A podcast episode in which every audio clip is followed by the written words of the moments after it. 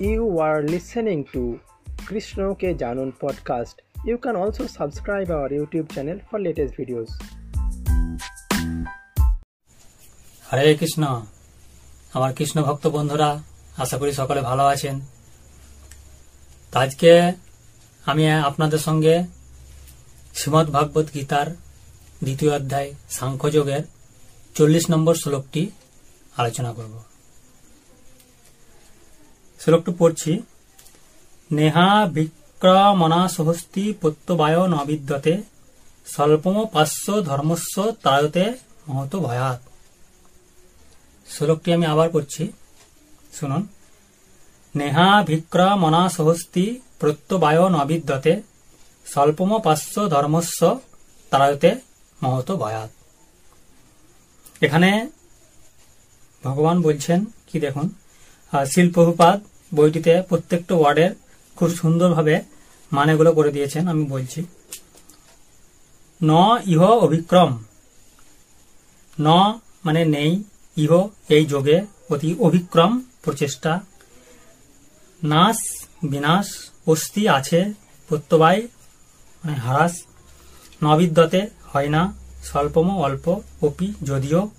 অশ্ব এই ধর্মস্ব ধর্মের তায়তে ত্রাণ করে মহত মহা ভয়াত ভয় থেকে। এবার এই শ্লোকটি শিল্পবাদ পদ্য আকারে লিখেছেন, ক্ষয় ব্যয় নাহি নাশ সে কার্য সাধনে, যাহা পার করে যাও সঞ্চয় এ ধনে। স্বল্পমাত্র হয় যদি সে ধর্ম সাধন, মহাভয় হতে রক্ষা পাইবে তখন। অনুবাদ গদ্য আকারে লিখেছেন, ভক্তিযোগের অনুশীলন কখনো ব্যর্থ হয় না। এবং তার কোনো ক্ষয় নেই। তার স্বল্প অনুষ্ঠানও অনুষ্ঠাতাকে সংসাররূপ মহাভয় থেকে পরিত্রাণ করে।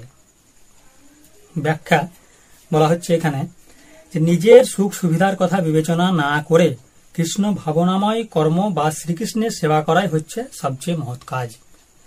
এখানে বলছেন, নিজের সুখ সুবিধার কথা বিবেচনা না করে। কিন্তু আমরা যেটা করি, পৃথিবীতে এসে ঠিক তার উল্টোটি।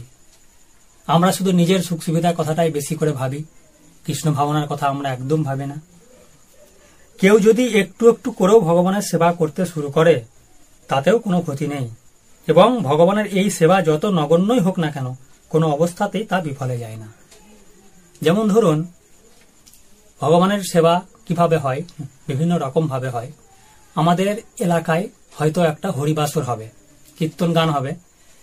তো সেখানে আমি যদি খুব অল্প পরিমাণ অর্থ দিয়ে সেই কীর্তন গানে সাহায্য করতে পারি, সেটাও কিন্তু আমার হবে ভগবানের সেবা। কারণ আমার ওই অর্থটা যদি আমি দশটি টাকাও দান করতে পারি, সেই দশটি টাকায় আমার কিন্তু গোবিন্দ সেবায় লেগে যাবে এবং গোবিন্দর কাছে আমার সেই স্বীকৃতিটা সঞ্চয় থাকবে।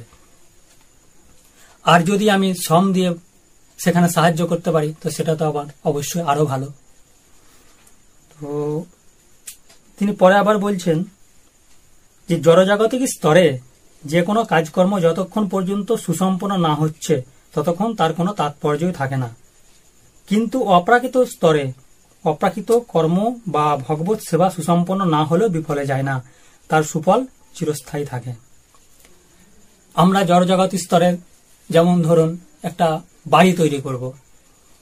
তো বাড়িটা তৈরি করতে গেলে আমি যদি ভাবি চারিদিক দেয়াল দিয়ে ঘিরে দিলাম, উপরটা ঢালাই দিয়ে দিলাম জানলা দরজা আমি ফিটিং করতে পারলাম না।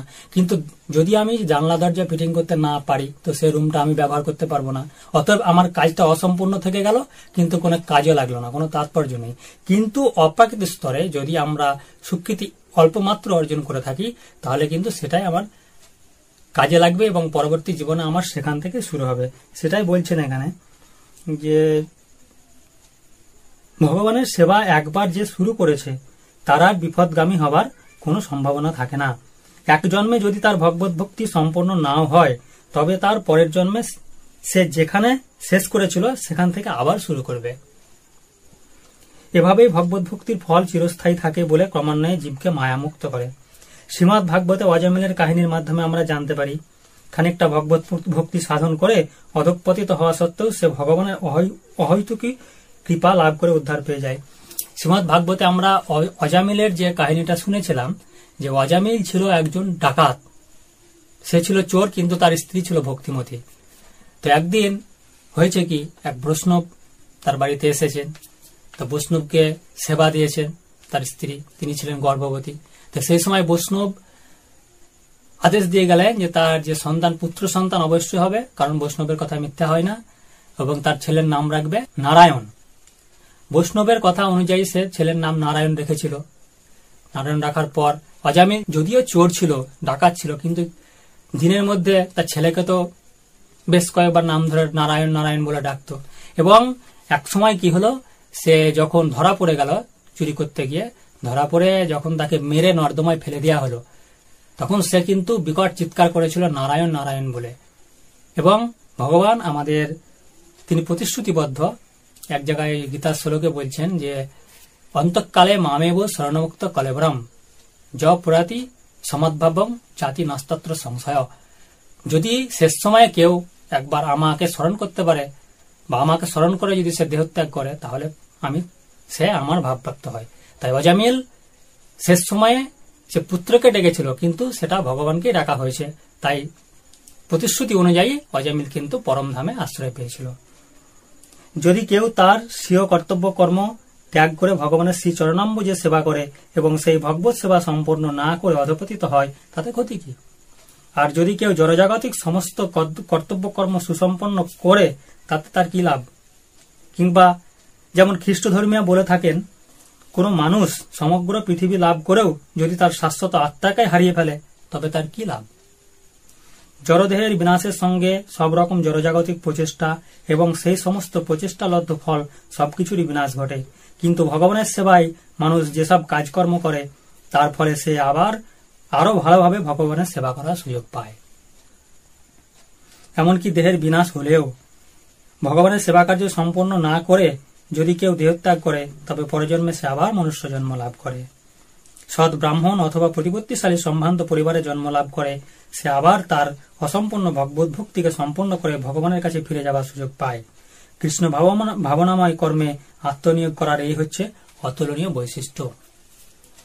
আমরা যদি এ জন্মে ভগবান শ্রীকৃষ্ণের ন্যূনতম সেবা করতে পারি, ন্যূনতম সেবা করতে করতে আমরা সামান্যতম যদি জীবনে উন্নতি লাভ করতে পারি, পারমার্থিক উন্নতি লাভ করে করতে পারি, তাহলে পরবর্তী জীবনে আমরা ঠিক সেই জায়গা থেকে আবার আমাদের সেই কৃষ্ণ সেবা, ভগবানের সেবা আরম্ভ করতে সুযোগ পাবো। ভগবান সেরকমই আমাদের সুযোগ করে দেবেন। বিভিন্ন রকম ভাবে ভগবানের সেবা করা যায়। যেমন কোথাও আপনি কিছু দান করলেন, সেটা হবে আপনার ভগবানের সেবা। কোথাও মন্দির মার্জন করলেন, মন্দির মার্জনের মাধ্যমে ভগবানের সেবা হয়। বা শ্রবণের মাধ্যমে কেউ হয়তো কৃষ্ণ কথা আলোচনা করছে, সেটা আপনি শুনলেন। সেটাও কিন্তু আপনার ভগবানের সেবা হলো। আবার প্রচারের মাধ্যমে হয়। কৃষ্ণ কথা প্রচারের মাধ্যমে কিন্তু আপনার ভগবানের সেবা হবে। হরিনামের মাধ্যমে হবে, ধ্যানের মাধ্যমে যে কোনো রকম ভাবে কিন্তু ভগবানের সেবা করা যায়। তাই ধর্মের পথটা এতই সুন্দর, যারা একবার এই পথে আসে তো এই পথ থেকে তারা আর বিপদগামী হয় না। এখানে বলা আছে। এই জন্মে